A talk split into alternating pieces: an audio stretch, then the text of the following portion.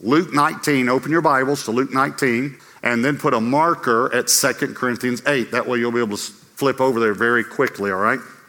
Uh, let me also let you know I want every life group in Gateway Church, no matter which campus you're attending, if you can, if you're a life group leader and you can do this, I want every life group to go through the blessed life. We'll actually begin that next Sunday with that week of lessons. So you've got a while, a, a week to prepare here. You can pick up the material.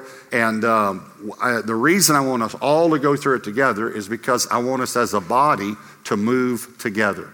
So, everyone, please get in a group for six weeks uh, and we'll go through this curriculum together, all right? And at the end of this series, I'm going to announce a new initiative that I am so excited about that every person in Gateway Church can be involved in. A new initiative, and the elders and I and the pastor on staff, we're, we're just so excited about this that God has spoken to us. So I'll tell you that toward the end of the series, all right? Now, I know you're in Luke 19, but let me read you a scripture first, and then I'll tell you the title of this specific message. Acts chapter 20, verse 35 said, This is Paul speaking in a message. Remember the words of the Lord Jesus that he said, It is more blessed to give than receive. Remember the words of the Lord Jesus that he said, It is more blessed to give than receive. Uh, if you were here a few years ago, I did a series on the Beatitudes. Blessed are the poor in spirit, blessed are those who hunger and thirst after God, blessed are the meek. And I told you that the Greek word for blessed is makarios. It means happy, happy. So I want you to understand that Jesus said, listen to me, you will be happier, happier if you learn to give than simply by receiving. So the first message that in this series is called the happy life, all right? And I want you to think about that. When we say the blessed life, we're talking about the happy or the joy filled life. And please remember this the blessed life is not about stuff. It is not about give to get. It is completely about give to give. And when we develop this attitude of generosity, we then are actually the most like God we could ever be, and we're happy. We're joy filled in our lives. So, Luke chapter 19, I've never ever preached on this passage before, and this is the story of Zacchaeus. Luke chapter 19, verse 1. Then Jesus entered and passed through Jericho. Now, behold, there was a man named Zacchaeus who was a chief tax collector, and he was rich. And he sought to see who Jesus was, but could not because of the crowd, for he was a wee little man and a wee little. I'm sorry. I just feel like I want to sing that song when I read this story. So he ran ahead and climbed up into a sycamore tree for the Lord he wanted to. Okay to see, for he was going to pass that way. And when Jesus came to that place, he looked up and said, Zacchaeus, you come down, for I'm going to your. Let's all say, for I'm going to your. Okay, all right. okay, that was good. Uh, Zacchaeus, make haste and come down, for today I must stay at your house. So he made haste and came down and received him joyfully. But when they saw it, they all complained, saying, He has gone to be a guest with a man who is a sinner. And then Zacchaeus stood and said to the Lord, Look, Lord, listen to the enthusiasm in his voice. Look, Lord, I give half of my goods to the poor, and if I've taken anything from anyone by false accusation, I restore fourfold. And Jesus said to him, Today salvation has come to this house. Notice the, the change in Zacchaeus' life was going to affect his children as well. Into this house because he also is the son of Abraham. For the Son of Man has come to seek and to save that which was lost. Okay, Zacchaeus makes two statements here that just jumped off the page to me this last week. He said, I, Listen, I, I'm going to give half of my goods to the poor. This, this Greek word goods here means possessions and property. I'm going to give half of everything I own to the poor. That, that's an amazing statement. And, and if I have mistreated anyone, which he was a tax collector, so you know he had, uh, if I've taken more than I should have, uh, then, then I will restore it fourfold. And he's so excited about it. So I saw those two statements, and here's what I thought about. Uh, I'm going to give half of my goods to the poor. That's an action, the action of giving. And I, if, I, if I mistreated anyone, I'll restore it fourfold. That reveals his attitude. So those are the two things I want to talk about. So here's number one the action of giving. The action of giving. Now, um, I, have told you this before, um, but I consider myself uh, a grammarian.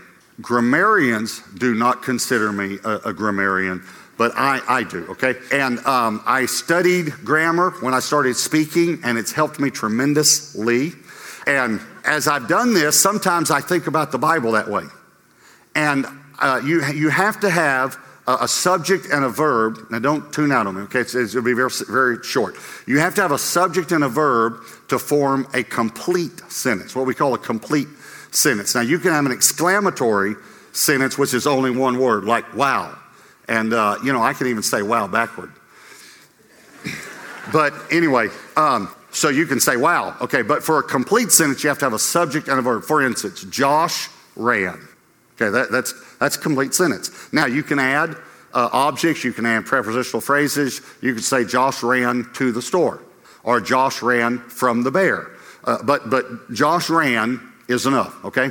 So I remember thinking if you boil the Bible down to a subject and a verb, what would those two words be? What is the subject of the Bible? Well, obviously, the subject is God. It's all about God. Um, in the beginning, God. That's Genesis 1 1. In the beginning, God. And then Revelation 22 21, which is the last verse in the Bible, says, The grace of our Lord Jesus Christ be with you all. Amen. So the Bible begins with God and ends with God. And God is the one, the subject is the one doing the action. God is the one doing the action. Now, we're the object of the Bible, which is great because we're the one receiving from God. So, so God is the one doing the action, but what's the action? I asked a Bible uh, college class this a while back that I was speaking in, and one of the students said a very good answer, a very good answer. But I feel that answer actually helps what I believe the, the action is. I said, what, What's the action uh, or the verb of the Bible? And this person said, Love. Well, it's a great answer. But I actually believe that the verb is give.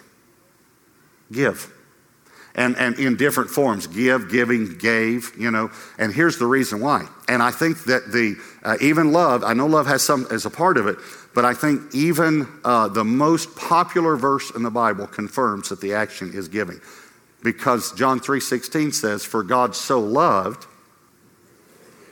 that he gave. Uh, let me tell you why I believe giving is, is the action. God giving is the action of the Bible. We're here today because God gave his son. You wouldn't be here today if God hadn't given his son. You might not even be alive. We're here today because Jesus gave his life on the cross. We're here today because we gave our lives to God. If you want to get real specific about why we're here today, we're here today because we gave our morning to God. We gave this time to God. It is all about giving. Marriage is about giving. Uh, if you don't believe me, get married. it, it is about giving. And a successful marriage is a marriage between two givers. It's the only way it works. It is all about giving. I'm not simply talking about giving money, I'm talking about giving. Giving our lives to God, giving our love to God, giving everything we have to God because God gave everything He had for us. But it does include our money. Before we get to 2 Corinthians, let me read you some verses Jesus said. Matthew 6, verses 19 through 21. Jesus said, Do not lay up, this is part of the Sermon on the Mount, do not, do not lay up for yourselves treasures on earth. This word treasures actually means riches, money, where moth and rust destroy and where thieves, that's tax collectors, I'm, I'm sorry, never mind, um, break in and steal. But lay up for yourselves, I want you to notice, by the way, for yourselves, treasures in heaven, where neither moth nor rust destroys, where thieves do not break in and steal. For, listen to what Jesus said, verse 21 For where your treasure is, there your heart will be also. Where your treasure is, there your heart will be also. Okay, I want to ask you a very simple question. Don't, don't feel condemned about thinking about this. This is not to make anyone feel bad at all, all right? Don't, don't feel that way, but just think about it. Think, be honest. Be honest. Where is your treasure? Where is most of your treasure? Where is most of your, your, your treasure? Okay, is it in a home? Is it in uh, stocks? Is it in property? Where is most of your treasure? Okay, listen to me. That's where your heart is according to Jesus, not, not me. Don't, don't get mad at the messenger. Okay, I'm, I'm reading someone else's letter, okay? This is Jesus saying this. Where your treasure is. Now, here's what I've actually heard pastors, let's quote this verse. I've heard pastors say, you know, the Bible says, where your heart is, there your treasure will be also. So if your heart is here in the church, put your treasure. That's not what the Bible says. The Bible says where your treasure is, there your heart will be also. Let me tell you something. Your heart follows your treasure. If you would like for your heart to be in the kingdom, put your treasure there. You say, well, I just, I just don't have a heart for missions, Pastor. Okay, I understand that. Put some treasure in missions. See, if you start investing in a stock, you'll, you'll start going on the internet and checking that stock because you want to know how it's doing. Because our heart follows our treasure. And then Jesus makes this statement lay up for yourselves treasures in heaven. Lay up for yourselves treasures in heaven. I want you to notice, he didn't say send it because we need it. You know, we're, we're paving the streets with gold, trying to get ready for you guys, and we're a little short. So send some treasure for us. He didn't say that. He said, lay up for yourselves treasures. You know what this means? You're going to need treasure in heaven. Uh, otherwise, Jesus wouldn't say, lay up for yourselves. And this goes back to the series I just preached on the end that in heaven, we're going to have responsibility. We're not just going to be floating on clouds. We're going, we're going to have responsibility. And I wonder how much responsibility you're going to have and how many resources you're going to have to live in eternity by how much you lay up lay up for yourselves. it's kind of like if you were moving across country and uh, you got the moving van there and you're moving permanently to maybe retire to another city. You're moving permanently there, okay? And the, the moving guys, they're bringing the, the real nice dining room set out, and you say, whoa, whoa, whoa, whoa, don't, don't move that. that. That's way too nice to move. Way too nice. We're, we're going to leave that here. And they say, well, aren't you moving there permanently? Yep, yep, I'm going to live there for the rest of my life. And aren't you just going to be here for a few more days? Yeah, but that's just too nice to send ahead. I need to leave that here. That's the way I think that many people are doing with their treasures. No, no, no, no, I'm not going to send that ahead. I might need it here. And I wonder when we get there, how many of us are going to think, I left so much. I left so much there and I could have sent it on ahead.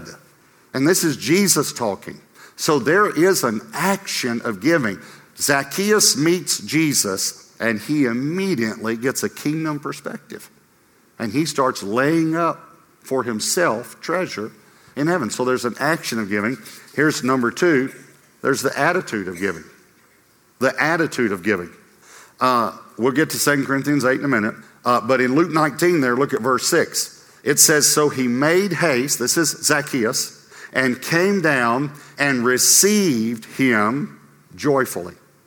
Look at how he received Jesus joyfully. Joyfully. Okay, I think there's a key here. Let me read you another verse to, to help us understand this key. Matthew 10 8 says, Freely you have received, freely give.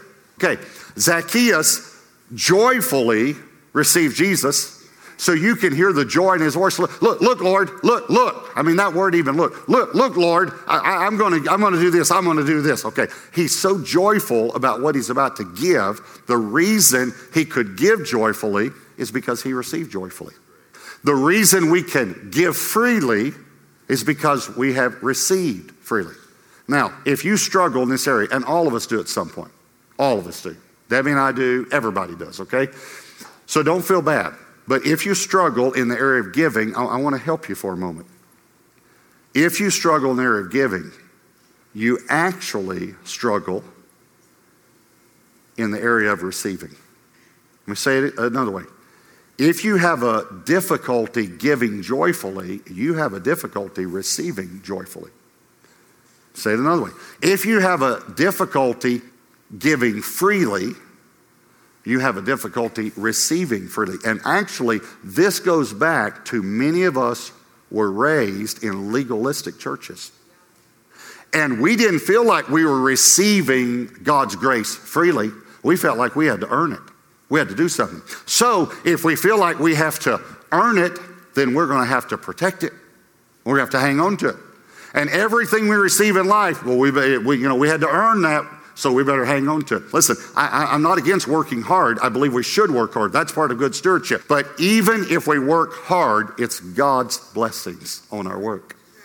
I mean, you can plow the ground all you want as hard as you can from sun up to sundown, but if God doesn't send the rain, nothing's going to happen. So when we understand and recognize, yes, I worked hard, but God's blessed me. God's blessings on me. And so when we receive it freely, we give it freely. All of a sudden we realize, you know what? This is God. This is God. Uh, my testimony's out there and uh, about, you know, Debbie and I giving cars and our home and things like this away, our retirement three times, you know, all the, the and, and so people ask me all the time, how, how do you do that? I mean, how do you give? And I'm not, I'm, please let me say something, by the way. I'm not, I'm not suggesting you should do that. I'm not at all. I'm suggesting you should obey God. Every time we've given something, it's been, it's been obedience to God. So I'm not asking everyone to do something like that. I'm only asking you to obey God. But people will ask me, how do you give so much? Okay, I think what they're asking really is, how do you give so freely? And the answer is, because I've received so freely. I understand grace. I, I, love it that at Gateway Church, one of the most frequent comments I hear is, Pastor Robert, we've been so set free since we came. We, we never really understood grace until we came. And that's why I think we're one of the greatest giving churches. You guys are great. I, I want you to know I'm not preaching on giving because we need money. Okay, don't you think that at all. As a matter of fact, you might think, well, they just built the big building in Southlake, and you know, now, okay, listen, we're actually doing better than we forecasted. We're better than we forecast. The banks are shocked. They're shocked. So we, are doing, we're doing fine financially. I don't preach a giving series because, you know, we're, we're, we're not doing very well, and so I need to get you to understand this. The only reason I ever preach on giving is the same re- reason I preach on prayer or marriage or anything else. It's to help you. Everyone that knows me knows that. So uh, if you have any difficulty in this area of receiving freely, you'll, you'll have a difficulty in giving freely. So look, look at 2 Corinthians 8. And 2 Corinthians 8 is, uh, and 8 and 9 actually, are interesting chapters. Uh, Paul is talking to the Corinthian church about giving. The 2 Corinthians 8 and 9 are all about giving, but they're actually about grace. They're about grace and giving. Paul ties grace with giving. And he's telling the Corinthian church here's what was happening. The Corinthian church had written a letter to Paul, and in the, in the first letter, he had talked to them about their giving. Uh, he talked to in 1 Corinthians 9, he said to them, Listen, am I the only person that goes to war at his own expense? You, you, you've not been supporting the work of the ministry, the missions outreaches and, and it's not right. You, you, shouldn't do this. And that's where the scripture is. You don't muzzle the ox and all that. So he's talking about their giving. He gets on to them about their giving. Well, they write back and they say, We're in a recession. Now, that's, that's what they said. Now, they didn't use that word probably, but that's in essence what they we're, we're in a recession. Well, he writes back and says, Macedonia is in a greater recession than you, a worse recession than you are, and they have freely given what they said they were going to give a year ago. And it's been a year now, and you haven't given what you said you were going to give them. That's, when, you, when you read this, you'll, you'll see that. And so he says to them, You need to understand that this is a grace in your life. This is God's grace. And when you walk in God's grace, you will be a giver. And so he talks to them about that. And I wish I had time to read all of this. So you read later I was just going to read verse 7, but you read later verses 1 through 7 so you can see him talking about that. About he uses the word freely and joy in their giving, and that's what we're talking about. Okay, verse 7 says, But as you abound in everything, in faith, in speech, in knowledge, in all diligence, and in your love for us, see that you abound in this grace Also, let me tell you again, he's talking about giving. We don't give under law, we don't give under compulsion. Listen, uh, not committing adultery was under the law too. But, but how would your wife feel if you said to her, Listen, I want you know, I'm not going to commit adultery because it's against the law.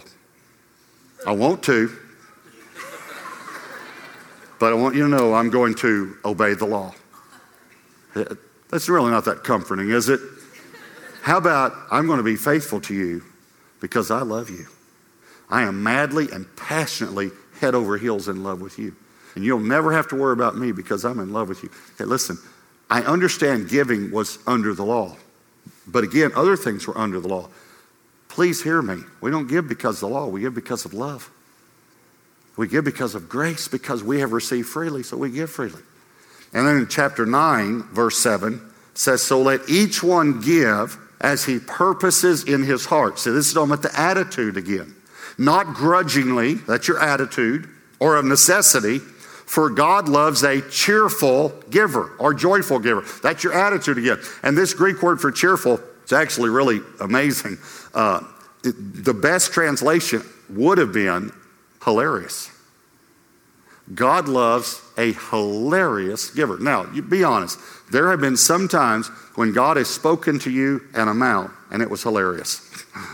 you know, God speaks something, you say, You're serious. You know, I mean, that's what happens.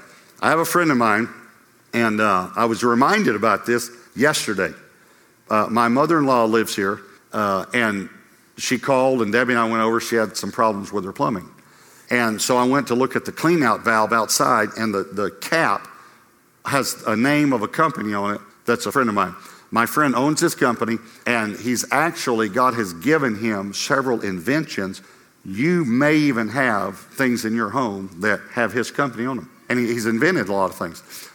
But he gives the testimony that it was after he began giving that God began to give him these creative ideas. And one of the testimonies he gives is uh, his church was doing a uh, building program and they were asking for three year commitments, kind of like what we're coming to the end of right now. And so he was in his backyard. Uh, he's close to DFW Airport, planes were flying over. And uh, he said, Lord, uh, what, what do you want me to give to the building fund, the three year commitment? And the Lord said to him, $50,000. And he literally went, You're serious? you know, just like that. And the Lord said, Yeah, I'm serious.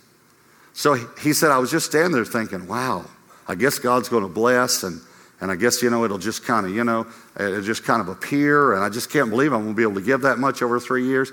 And he was looking up as this plane was flying over. And the Lord said to him, do you think I'm just going to drop this out of the sky? What are you doing standing here looking up in the air? He said, Go in and sit down at your computer and put this in your budget. I want you to give this. I'm telling you to give this, and you're going to have to budget for it. So he went in and he got his budget out and he started looking, and he said, I'll never forget, I got this one thing. I said, uh, Lord, I think the only way I can do this if I, is if I take these things out of my budget. And he said, The Lord said to him, Okay. Are you really saying to do this? Yes, I'm saying to do this. So he did. He said in those three years, God so blessed his business, he made much more than that extra. But that's not the end of the story. on the last Sunday, he gave the last amount. And on Monday, this guy from DFW Airport knocks on his door and said, You know, we've done a, a flight study, and uh, we've determined your home is in the flight pattern and we think it could hurt the value of your home. So we're going to give you a check for $50,000. By the way, his neighbor didn't get any. His home was the last home in the study. And he walks out after this guy tells him this, and he's standing in his backyard, and this plane comes over, and he looks up, and God says to him, I can drop it out of the sky if I want to. Last night, Last night, I shared this testimony here at Frisco and in the, in, in, the guest part, when I'm meeting people, members and all, I'm, I'm meeting people, a single mom said to me, she said, I was a part of this campaign also that we did here at Gateway. And three years ago, I said to God, God, what do you want me to give? And he said, 5,000. 55. Okay. For her, that was a stretch, unbelievable stretch. And she had this little hobby where she designed things for the web. And the Lord said, I want you to give 5000 out of that income. Set that goal. And no, not of this, out of your, your hobby. She said, God began to bless that hobby. And I was able to do the 5,000. And she said, I just finished it. I just finished it now last week. And she said, last week, Hewlett Packard bought one of my designs and licensed and bought a license and gave me $5,000. Listen, this is the happy life. I want every person in Gateway Church to live the happy life. But it starts by God speaking to you, God changing your life like He changed Zacchaeus, and then us responding in our action and our attitude toward giving. I want you to bow your heads and close your eyes.